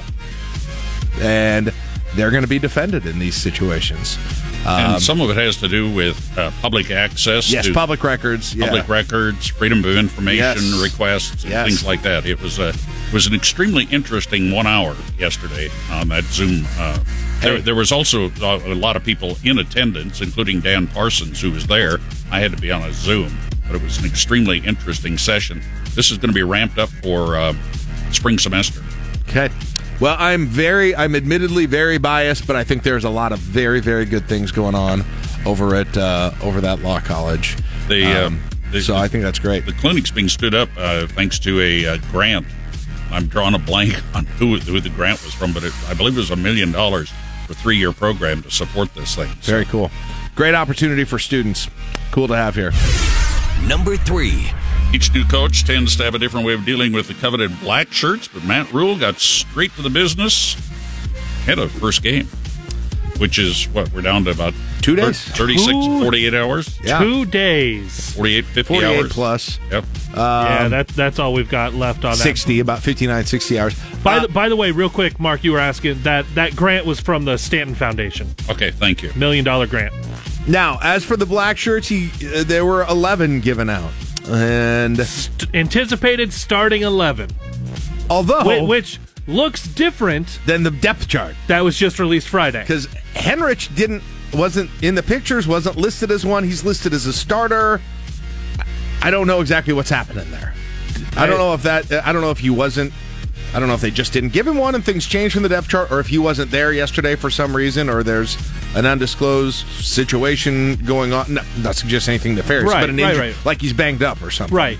Yeah, he could be banged up. This could also be that they've looked at where they have overall, where they want that depth chart, and on Friday, that's what the depth chart was on Friday. Yeah. And John Bullock is the one who was actually behind Reimer, but Right. now now is ahead of Henrich. But those linebacker spots between those two, a little bit interchange interchangeable. Yeah. And you've had you've heard this staff talk about how many guys they want to play on defense. So if there's one guy that was at the top line on Friday and now he's just not the one who would be on the top line come Monday, that's not a giant surprise. Yes. Now, would it be a, a massive surprise if all of a sudden, for on offense, for instance, if they had the the equivalent of black shirts? If Chubba Purdy was out there instead of Jeff Sims, and you had some of those, absolutely. Right. But for a guy who's been banged up quite a bit, it could just be that. It could be that the staff really likes Bullock, or it could be a matchup that they're just anticipating they they want out the gate. All of those things are right up there. It- it- not a giant deal on that. But your full 11 chief borders Omar Brown, John Bullock, Isaac Gifford, Blaise Gunnerson, Malcolm Hartzog, Nash Hutmacher, Quinton Newsome, Luke Reimer, Ty Robinson, and DeShon Singleton. I would recommend if you're watching the game on Thursday night to print off a roster with the jersey numbers because between single digits being awarded, between that freeing up other numbers, between a whole bunch of new players, between people changing numbers for other reasons, any memory that you had last year of the numbers might be out the door. And even someone like me who follows this team very closely and talks about them for a living, it's something that I'm going to need as well. Yeah, So- keep that roster handy. might be might be i mean you pull it up on your phone or you can go ahead and print it out whatever whatever works best for you uh, and then and then one last thought on that i am it, it's it's really clear that this staff and especially tony white sought input from everyone that he could in terms of what the black shirts mean um, you know exactly how they should be you know exactly what they represent and then how they should be administered exactly and ended up and landed on doing what hasn't really happened, I don't think, for a while, where it's just the starting eleven, essentially. Yeah. Where that's in, and it's not it's not another three or four guys that come in situationally or formationally or that sort of thing. It's just it's eleven guys. Uh, And, there so wasn't a bunch of that. pomp and circumstance about it either. About let's there was bring- no video. Yeah, let's bring in a bunch of former guys, have have them The hand it out, talk about what it means. Nope, just in the locker, pad up, get out there to practice. All right, moving on. Number two. Got an air quality in, uh, alert that's going to go into effect officially at one this afternoon, continue through noon tomorrow because of the Canadian wildfires. Still? moderate to unhealthy air. Uh, the funny part is, is that I went out while you were talking to Joe Jordan, and you can smell the smoke Oh, right here now. It's moved in, and it, it the hazy conditions that are out there right now. This stuff's moving in. It, it seems like it's a little thicker than It has been four months on and off of this, starting with the the burns in Kansas, and then going through a summer with the Canadian wildfires as well. It's uh, boy, it's been a lot. It seems like it should be coming to an end sometime home. You would think, but I guess that's the nature of wildfires, right? They don't just come to an end on a schedule. No, they're probably going to be burning until uh, snowfall. That's man. That's something. So be aware of that if you're uh, in the outdoors. Uh, and then, speaking of being out in the outdoors, Number one. Well, the court's set, the stage is up, and we're 30, what, two and a half hours away from tip off yeah, volleyball day in Nebraska. if you, in I- America. In, In as Matt Rhule says, volleyball day in America. uh, uh, the pictures were out yesterday. Maybe you've seen them on social media of what the setup looks like. It was kind of cool, Caleb, to actually see what that looks like. They've got a gray, and I don't know what that gray material is exactly, if it's concrete or what it is that's sort of laid out first on top of on top of a frame on the Mm-hmm. on the field. So I was actually watching them put, put those in, those Yeah. panels in the other, uh, what would have actually been on Friday when, when we got to hear from Matt Rhule. and they, they put down all of that. That's just a base that people can stand on. It Okay. it not. I don't think it's it's quite a concrete. Probably more of It's just probably a, something lighter. Yeah, Uh, that something would- lighter. But but still, yeah, it goes. And what happens with those is that levels everything across the field because you have that little bit that the field is not just flat. The football Oh, field's not true. just flat. That's right. It's crowned a little bit for drainage. So so you had to go through and make it so that everything was level all the way across there, and then you put on the basketball court. You've got a big runway, and then you've got the the concert platform where Scotty McCreery will sit. I'm going to be interested to see what what all the sight lines are from different spots. Yeah. but it does start to. It's feeling a little bit real. I'm getting this kind of like excited anticipation, knowing that I don't know where I'm seated yet. By the way, they only have so much seating for media. I'm still holding out hope that I'm going to be one of them that gets to sit along the court. Ooh. Be be in the middle of oh all Oh of it. gosh. If not, I, hey, sixth floor, you're overlooking everything. Still going to feel pretty cool. I'm really holding out Honestly- hope that I get to be one of them near the court. honestly, like sometimes courtside seats don't matter this that much, or they're they're cool, but they're not that much better than sitting, you know, thirty rows up. I feel like this would be an event where that would be really really cool. Yeah, this, this is one of them. down there. What take, taking in a, a Husker football game? I'm fine being up top. I can take everything in, and then you get down there. Like I don't have to be sidelined for it. I really want to be close to this one. Right. Uh, I'll be up there in the North Stadium, which looked, from what I can tell, to be pretty good seats. Yeah, not bad where you're at. It's not.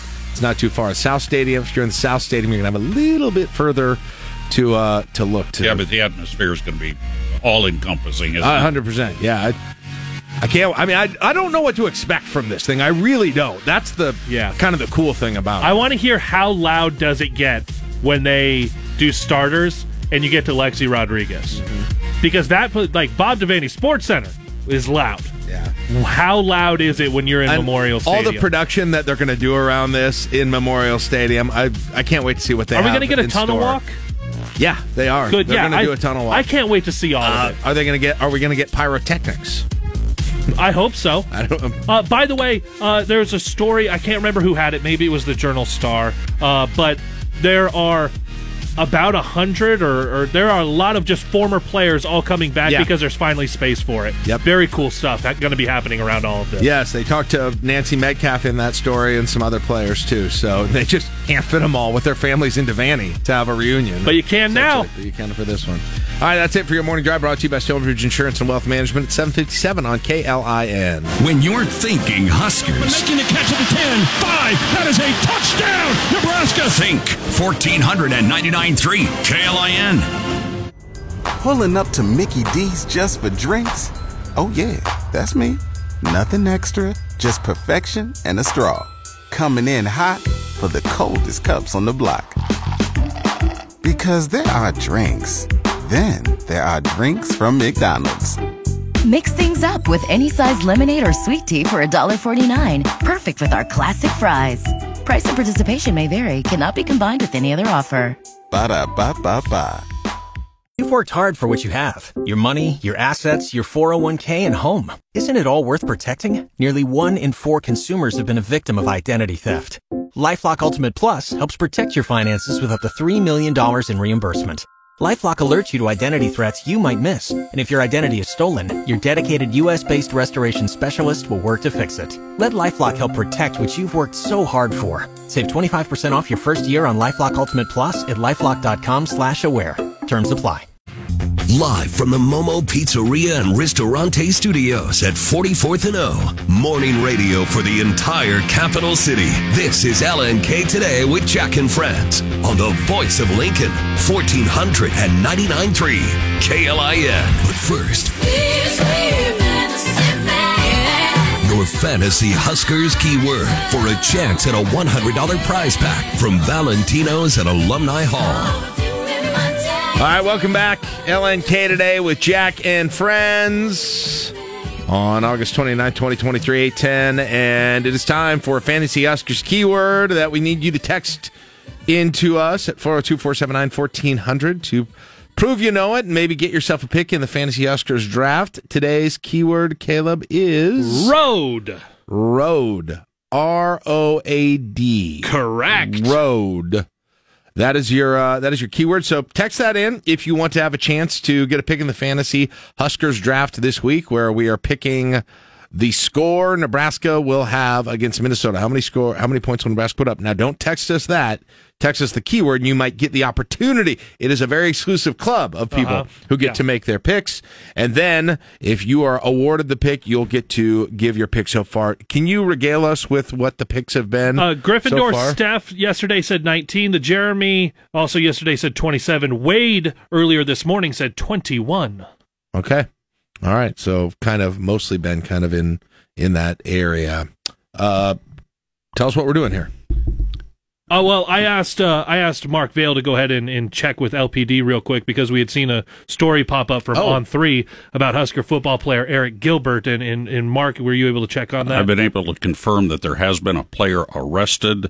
Uh, public information officer is getting ready to release a full statement shortly, and we should have that hopefully by the end of the hour. Okay. Okay. So you can confirm that there it was a player, but nothing more than that right Yep, now from the they, they, KLA would- they would not give any of the details since it's Okay. already been passed on to uh, public information. Okay. Okay. And thank and you, Mark. Since I mean, it's very much out there right now that uh, Sean Callahan is reporting uh, on Three and Husker on, online. Sean Callahan is reporting that Arik Gilbert, uh, the transfer tight end from LSU, Georgia, it- to Nebraska, who is still waiting on his eligibility, uh, seemingly endlessly, in terms of the NCAA making a decision on whether the transfer would be allowed for his second transfer. Mhm. Uh, Sean Callahan reporting that uh, Nebraska tight end Arik Gilbert was arrested on a burglary charge.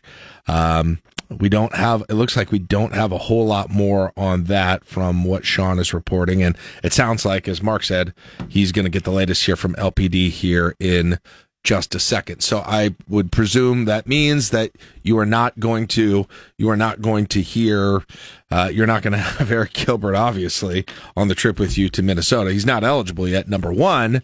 Uh, and number two, obviously going through some legal issues right now. So I'm not going to speculate any Yeah, further than yeah, that right yeah. now. But that is uh, that is the situation there. And uh, I mean, to be honest, I think I think it was a long, a big long shot that he was going to be available this year anyway. With that waiver, point, yeah. which is you know may, maybe irrelevant now or not. But uh, we're going to try and get more details on exactly what the situation there. And again, the report is an arrest for burglary on that. All right, uh, hey, it is uh, it's time to. Time to talk uh, about another auto show that is coming up, and uh, we've got, we've got Jim uh, with us right now. Hey, Jim, how you doing today? You know, I'm just doing great here. I brought Phoebe along. Uh, she's one of our gals that we're going to work with this year. Uh, we're doing a cruise for Mr. Rod's Cruise. This is our third annual Mr. Rod's Cruise. And we got the Chariots of Hope.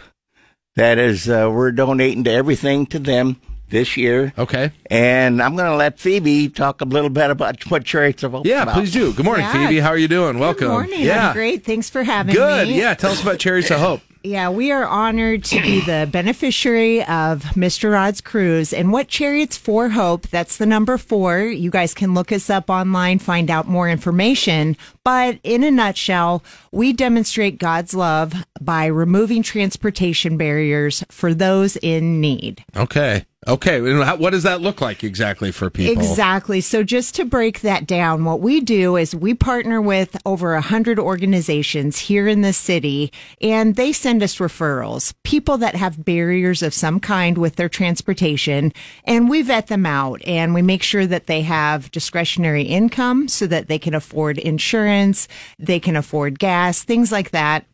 We do a drug test. We have them put $500 of their own skin in the game.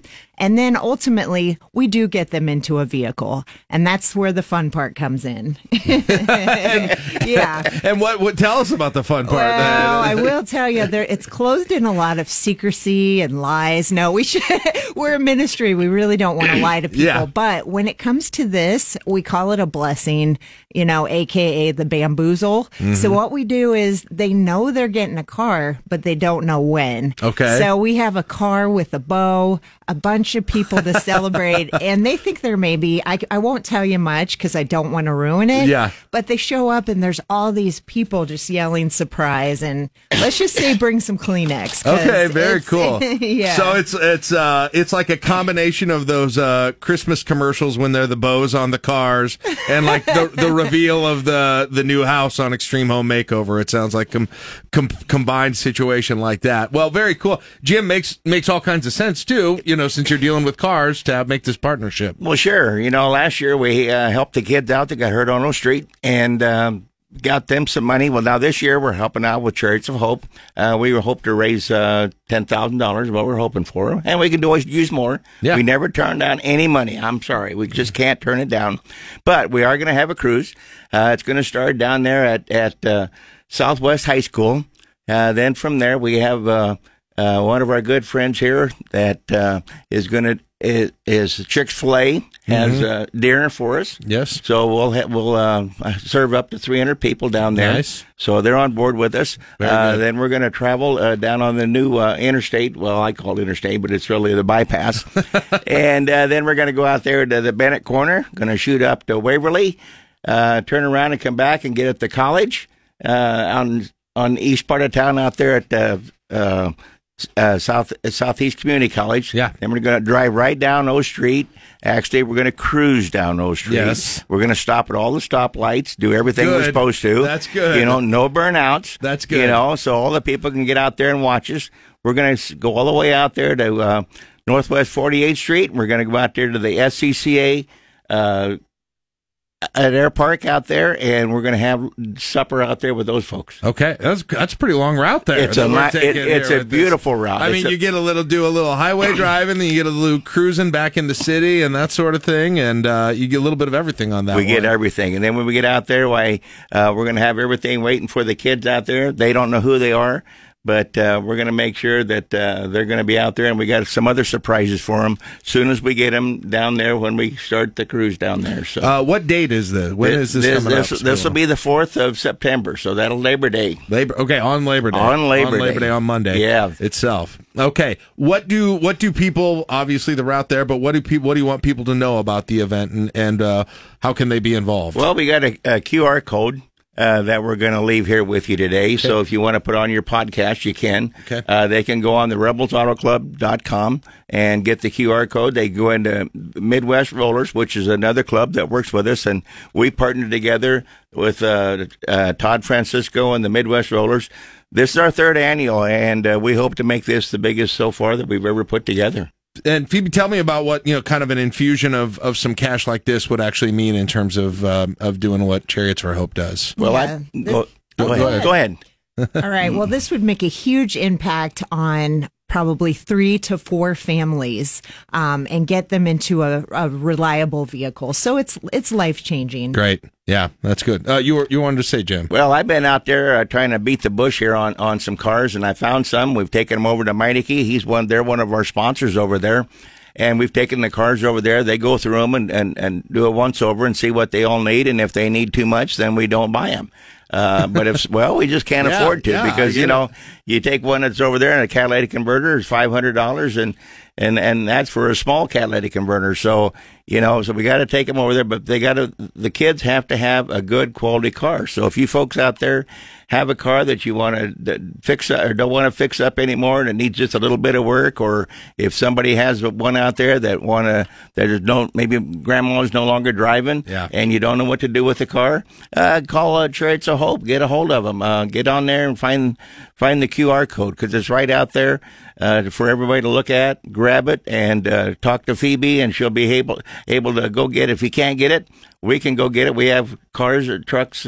That we can go pick them up, Sure. and uh, go get do it once over. Can make a big difference. it in- makes in a big difference to everybody, you Yeah. know. So Yeah. absolutely, and and I'm sure you know, guys, the the used car market has been even for you know even for cars that typically may not have been so expensive. It's been crazy for the last few years too. So I'm sure that's impacted. You know, you were talking about trying to find it and make sure it's even worth it, right? To Right. to go in there. That's uh, right. I took one well. over to Mighty the two days ago, and come to find out, it needed more work than it was going to cost us to buy. Yeah. You know, Yeah, you got a you got a twenty five hundred dollar bill on a on a twelve hundred dollar car. Yeah, and and Phoebe, just as you as you've um, you know heard from people who have this opportunity to to get a vehicle that they needed so bad, what- what- what's been the response been like that, and how has it how's it changed people's Oh, lives when they've been able to such do this? Exactly. There's a trickle down effect. Um, we see people leveling up in their job. Maybe they'll get a manager role. They're able to reunite with their kids.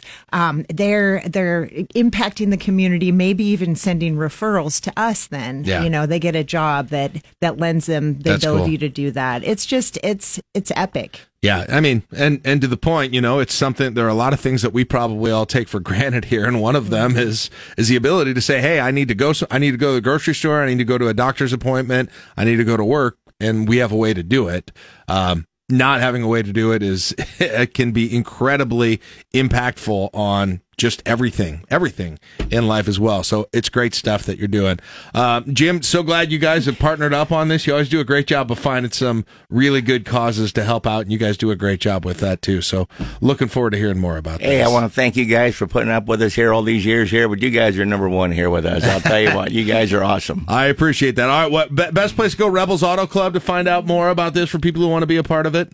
That's that's the way. That's the best place they to can go. do that, or they can go to Chariots of Hope. They, that's another one right there, so they can go right into that and uh, check us out. And we'd be happy to see you guys out there. And we're going to have a great time on uh, on on Labor Monday. Day. On Yeah, Labor on- Day. On, Labor Day. And uh, looking forward to that. And it's going to be a little warm, I think, again, but. well, you know, the last time we uh, we did it, we started out with 150 cars, and by the time we got out there at our park last time, we had 325 cars out there. Yeah, I bet. Wow. That Yeah. was awesome. Oh, and by the way, any anyone specifically that you're looking forward to, any car specifically going to be involved in this one that people should look out for? You want to highlight in this one? Nah, every every car. These kids don't care Yeah. what kind of a car they get. It don't matter four door, two door. It don't matter at all. Right. They're they're so thankful to get one to help them get to work. That's all it means. Get them to work. Absolutely. All right, Jim, Phoebe, thanks so much. Best of luck with the event on Monday. Nice to meet you, and we look forward to talking to you again soon. All right.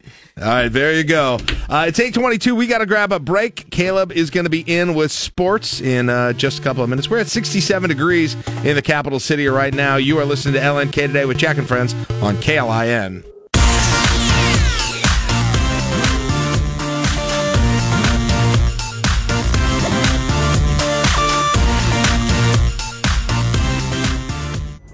Pulling up to Mickey D's just for drinks? Oh, yeah, that's me. Nothing extra, just perfection and a straw. Coming in hot for the coldest cups on the block. Because there are drinks, then there are drinks from McDonald's. Mix things up with any size lemonade or sweet tea for $1.49. Perfect with our classic fries. Price and participation may vary, cannot be combined with any other offer. Ba da ba ba ba. Waiting on a tax return? Hopefully, it ends up in your hands. Fraudulent tax returns due to identity theft increased by 30% in 2023. If you're in a bind this tax season, LifeLock can help. Our U.S. based restoration specialists are experts dedicated to helping solve your identity theft issues. And all LifeLock plans are backed by the Million Dollar Protection Package. So we'll reimburse you up to the limits of your plan if you lose money due to identity theft. Help protect your information this tax season with LifeLock. Save up to 25% your first year at LifeLock.com slash aware. You're listening to LNK Today with Jack and Friends on 1499.3 KLIN. All right, 838 LNK today with Jack and Friends on KLIN. 70 degrees, sunny skies in the capital city. It's been kind of a crazy 15 minutes here in the KLIN studios and newsroom with the breaking news about five star Husker tight end transfer Arik Gilbert, who was waiting for word from the NCAA about whether or not he could play this year, arrested for burglary, uh, according to Lincoln Police early Tuesday morning. Uh, SJ's Liquor, 27th and 0, about 2 a.m., found a glass door shattered with large cement chunks. Uh, observed the suspect walking away carrying a bag. They arrested 21 year old Arik Gilbert without incident, booked for burglary. Uh, the items they found in the bag $1,672 worth of vapes, Delta 8, uh, cigars, lighter, lighters as well. About $650 of damages done as well. So sad story. Uh, I mean, in the end, a guy who was waiting to play and, and, you know, I, I think had some had some personal issues too while he was going through some of these other schools. Uh, decided to try and get a new start at Nebraska. Uh, was waiting, was waiting, was waiting to find out what this year was going to look like for him, uh, and made uh, made some made some bad decisions here. At least one bad decision, one significant bad decision that uh, certainly is going to impact his trajectory here at Nebraska. Um, I don't know if it'll end it. Kind of tend to think so, but that's speculation here at this point. And um, and again, it hasn't been through the through the judicial system Right. either yet as well. So he's a suspect at this point. But just the latest on that. Um, okay.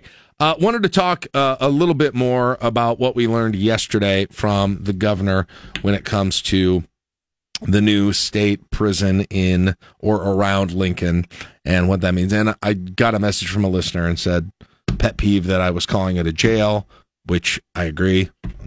I, I don't know. Just a sense of habit is. I don't know why. I know it's a prison. I've never called. I've never called the penitentiary a jail, but for some reason, uh, I've been going to that in my head as I've been doing this. So yes, you're right. I'm trying to catch myself when I do that. But anyway, when it comes to the new correction center, maybe that's an easier way to refer it as well. Uh, if you missed it, we've talked about it several times today, uh, and kind of made the headlines in other media as well. But yesterday on the governor's call-in show, he had revealed that the first piece of land that the state had inquired to the city about was north of the interstate um, between North 56 and North 84th, close to where the Lincoln landfill is, if you know where that is, uh, out by Bluff Road.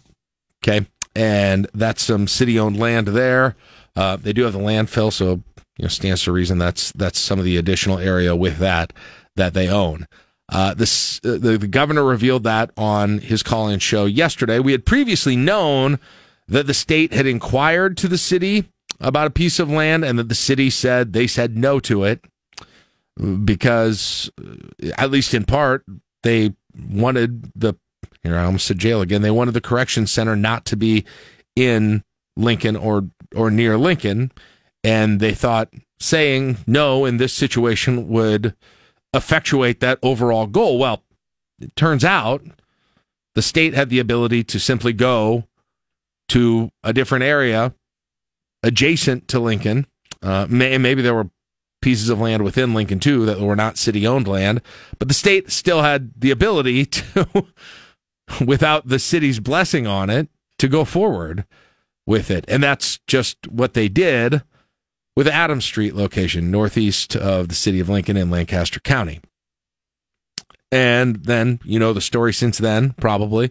Uh, there's been a lot of blowback on that location from a lot of people at this point. And so now the state is coming out and saying through the governor yesterday that, hey, look, this wasn't our first choice either. We went to the city first with what we thought was a better choice. They said no. And so we had to move on to plan B, and this is what plan B looks like. Now, as you sit and look at what the situation is now, so the state has said through the governor that they would rather have had the location north of the interstate.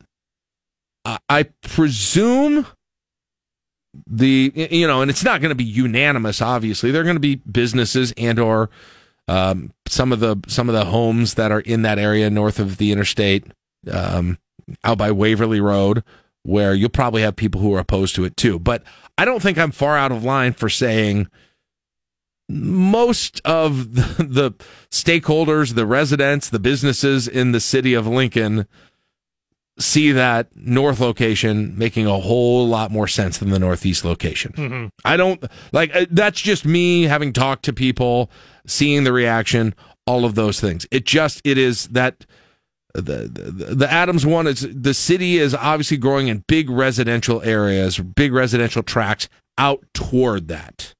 Okay? As opposed to the location where the city owned the land north of the interstate. That's an industrial area. You've got a landfill. You've got an energy station. You've got businesses on the other side of the interstate. And as you go further into more rural areas, you do have some residences and some farmland to the north of there as well. And so you've got the state on that page. You've got, I think, the the majority and probably a pretty strong majority of the the actual residents and the businesses of the city of Lincoln that think that makes the most sense. And I assume if the city was faced, the city government, that is, was faced with a binary choice between northeast location, east location, or excuse me, north location, they're going to take the north location. Now, I don't, I haven't heard that for sure, but I can't imagine that wouldn't be the case if they had a binary choice. And yes, that would require them selling that land. And so, if my hypothesis on that, and if if, if I'm not right on the city's position on that, I hope they they say that. I hope they come out and say, no, we would we would rather it stays like it is. I disagree with that, but at least we would know it.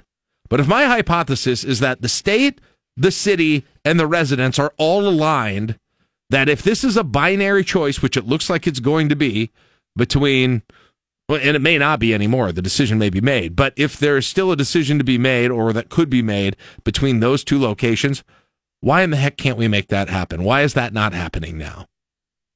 That's the question. Why is that? Why did this get to the point where it is that maybe the train's too far down the track? I kind of doubt it. I feel like they're there are thing there are various ways whether it involves reselling land that was already acquired or pausing the acquisition of land or trades or or various things uh, the, if, I feel like if you want that to happen, you can effectuate that happening. But to date, and, and so there's part of me that says, okay, well they they just all need to get to the table and figure this out, which sounds nice and it sounds like there's some still some hope that would ha- that could happen. But on the other hand, it's been it was two weeks ago Thursday, right? That this was announced publicly, if I recall correctly. Uh, so yeah, yep.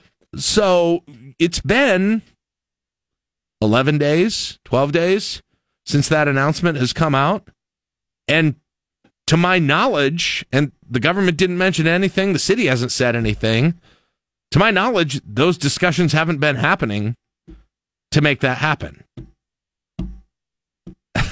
and so I, I think the question is why not? And if the answer to any of that is that if the answer uh, to any entity on that is is that well, you, you know, they screwed it up, right? They started it essentially. That's not good enough right now. You may be right too. You may be right on that. But guess what? That punishing that entity, whether it be the, the city government or the state government for how they did this, if if that is behind this situation, and they're never going to come out and say that it is, but if that's behind this situation, it does a huge disservice to everyone else outside of government that is involved in this. And so it's time to put all that aside. Okay and maybe the state's are ready to. I, it sounded like the governor was asked, and this is what what Mark Vale relayed to me. Um, he was in the room, in the room where it happened. Um, yep. Sorry, I saw Hamilton too many times. he was in the room. It's always a good reference, though. He was in the room where it happened, and he said the governor was asked, "Hey, can it be reconsidered?" And that wasn't quite completely answered. Um, probably by design, but so we don't we don't know that at this point. but it's just, I mean this is this situation is ridiculous. This situation is completely ridiculous here at this point. And there is certainly I'm sure there is certainly blame to be given out in this whole thing and and people who are very strong on one ideological side are probably going to come out and say that the opposite side is to blame for this. Regardless, whoever it is, you can get it right. And I don't know why you wouldn't get it right here at this point. And I really hope that they do. Because the the area where they've got it, the place where they've got it, just it doesn't make sense. It doesn't make sense, but they can do that. Even though it doesn't make sense, it's outside of the city and they can do it. And that is where the city, I mean, you've heard the term overplayed your hand. Yeah, great. It, you're not going to sell the land because you're going to keep the jail out of, excuse me, dang it, the prison out of the community. I don't know why I do that. Because you're going to keep the prison out of the community. Which makes a ton of sense if you hold all the cards and you can deny that opportunity at all locations. But the fact of the matter is you can't. And so at some point you've got to understand what the negotiation is and what the leverage situation is and realize okay is this our best option is this best behoove the city of lincoln if it is unavoidable that the prison is going to be located either within or just outside the city of lincoln if it's unavoidable that that is going to be the case how do we figure out what is our best scenario within that set of circumstances and focus on that. And that doesn't seem like it ever happened for whatever reason. And now you had concerned citizens in front of the city council last night saying, hey, let's get this fixed. And city council, I don't think they they knew that a lot of this was happening either. They were they were flat caught flat-footed on this thing too when it came out and you've had several of them say, "Hey, you know, We've got really concerned citizens. We'd like the governor to come in here and um, and do a town hall. I mean, that's going to do only so much at this point. What I wonder is if any of them include, especially those that either represent the whole city or represent that district, are going to say, "Hey, we need to figure out. The city needs to play ball on this one. The city needs to play ball on this one and get involved in it and figure out." put all of the if they exist any of the political differences grievances personal issues aside and get in there and make the change and I, think they can if they want to i think they can if they want to and i think the governor being reluctant to say that it was a done deal or wasn't a done deal is evidence of that mm-hmm. that's my guess that's me reading between the lines on this whole thing. But it hasn't happened yet, and it's been a week and a half. Mm-hmm. and like, as if what you're saying is like the announcement was just to kind of kind of say, "Hey, here's where the hand is." Is everyone going to play ball, could, or it's going here? Could that you're right? Yes, I mean, there's a scenario, I suppose, of the ways you could interpret what's happened. Is that the state said, "Okay, the city isn't being public about the fact that they denied this. We think it's the best place to to get, but we can't force their hand. They're not going to agree to it. So we put it out publicly and say this is where we're going. And maybe it forces their hand. I mean, if the state, if, if the governor is being truthful when he says we would, as the state, we would really rather have it at this other location, then this, this should be easy. Yeah. This really should be easy, unless the city's holding it up and we don't know about it, or the or the state, the governor, is. It, that's not really true. That they really want it at that that other spot. But if the, all of those things are true, this should be done. I mean, honestly, at least in principle, this should be done before this weekend's. And if it's not, I'd like to. I'd be curious to know why it isn't. Exactly. Yeah. Like, where is the holdup along this thing? Yeah. But I don't know. It's. I mean, you want. You don't know if people get frustrated about government, and this is uh, this whole everything that's happening here is a great example, a great snapshot of of why that happens sometimes. So, and we're, J- get- just- and we're just just, getting get this information piecemeal after it's already done too. Yeah. which is it's just just like, just get everyone together. Right. It doesn't have to be perfect because there is zero. I'll, I'll add- there are zero places you could put this that is going to be perfect for everybody involved. No. But come to what would be the best solution. It's it's going to impact somebody wherever it goes. Right. But come to an agreement on what what would be best because you it's going up somewhere. That's a foregone conclusion. Right. Yeah. What, I- what, what's the best solution? Yeah. And uh, and what has happened over the last the city hasn't said much. There was the, you know, I know uh, the uh, TJ McDowell on the mayor's staff, it, he was the one that had had said that those negotiations, those discussion about selling the city land had happened. That was how we knew that was Mhm. because the city said it. It wasn't. I don't think. I don't think the state said it before that. That's how we knew that at all. And now that's developed, so we figured out what that piece of land is, and that piece of land just happens to be the spot. At least me and Mark and several other people I've talked to have said, "Hey, if you were going to put a, a, a prison, not a jail, a prison in the city of Lincoln, where would you put it?" My first thought, first thing I said was, "Well, uh, there's industrial areas north of I eighty that seem like if you had to do it, that's the place that is the no brainer." Mm-hmm. for me. And I'm not the only one who said that. Uh, and then come to find out that was the exact spot where this land actually was.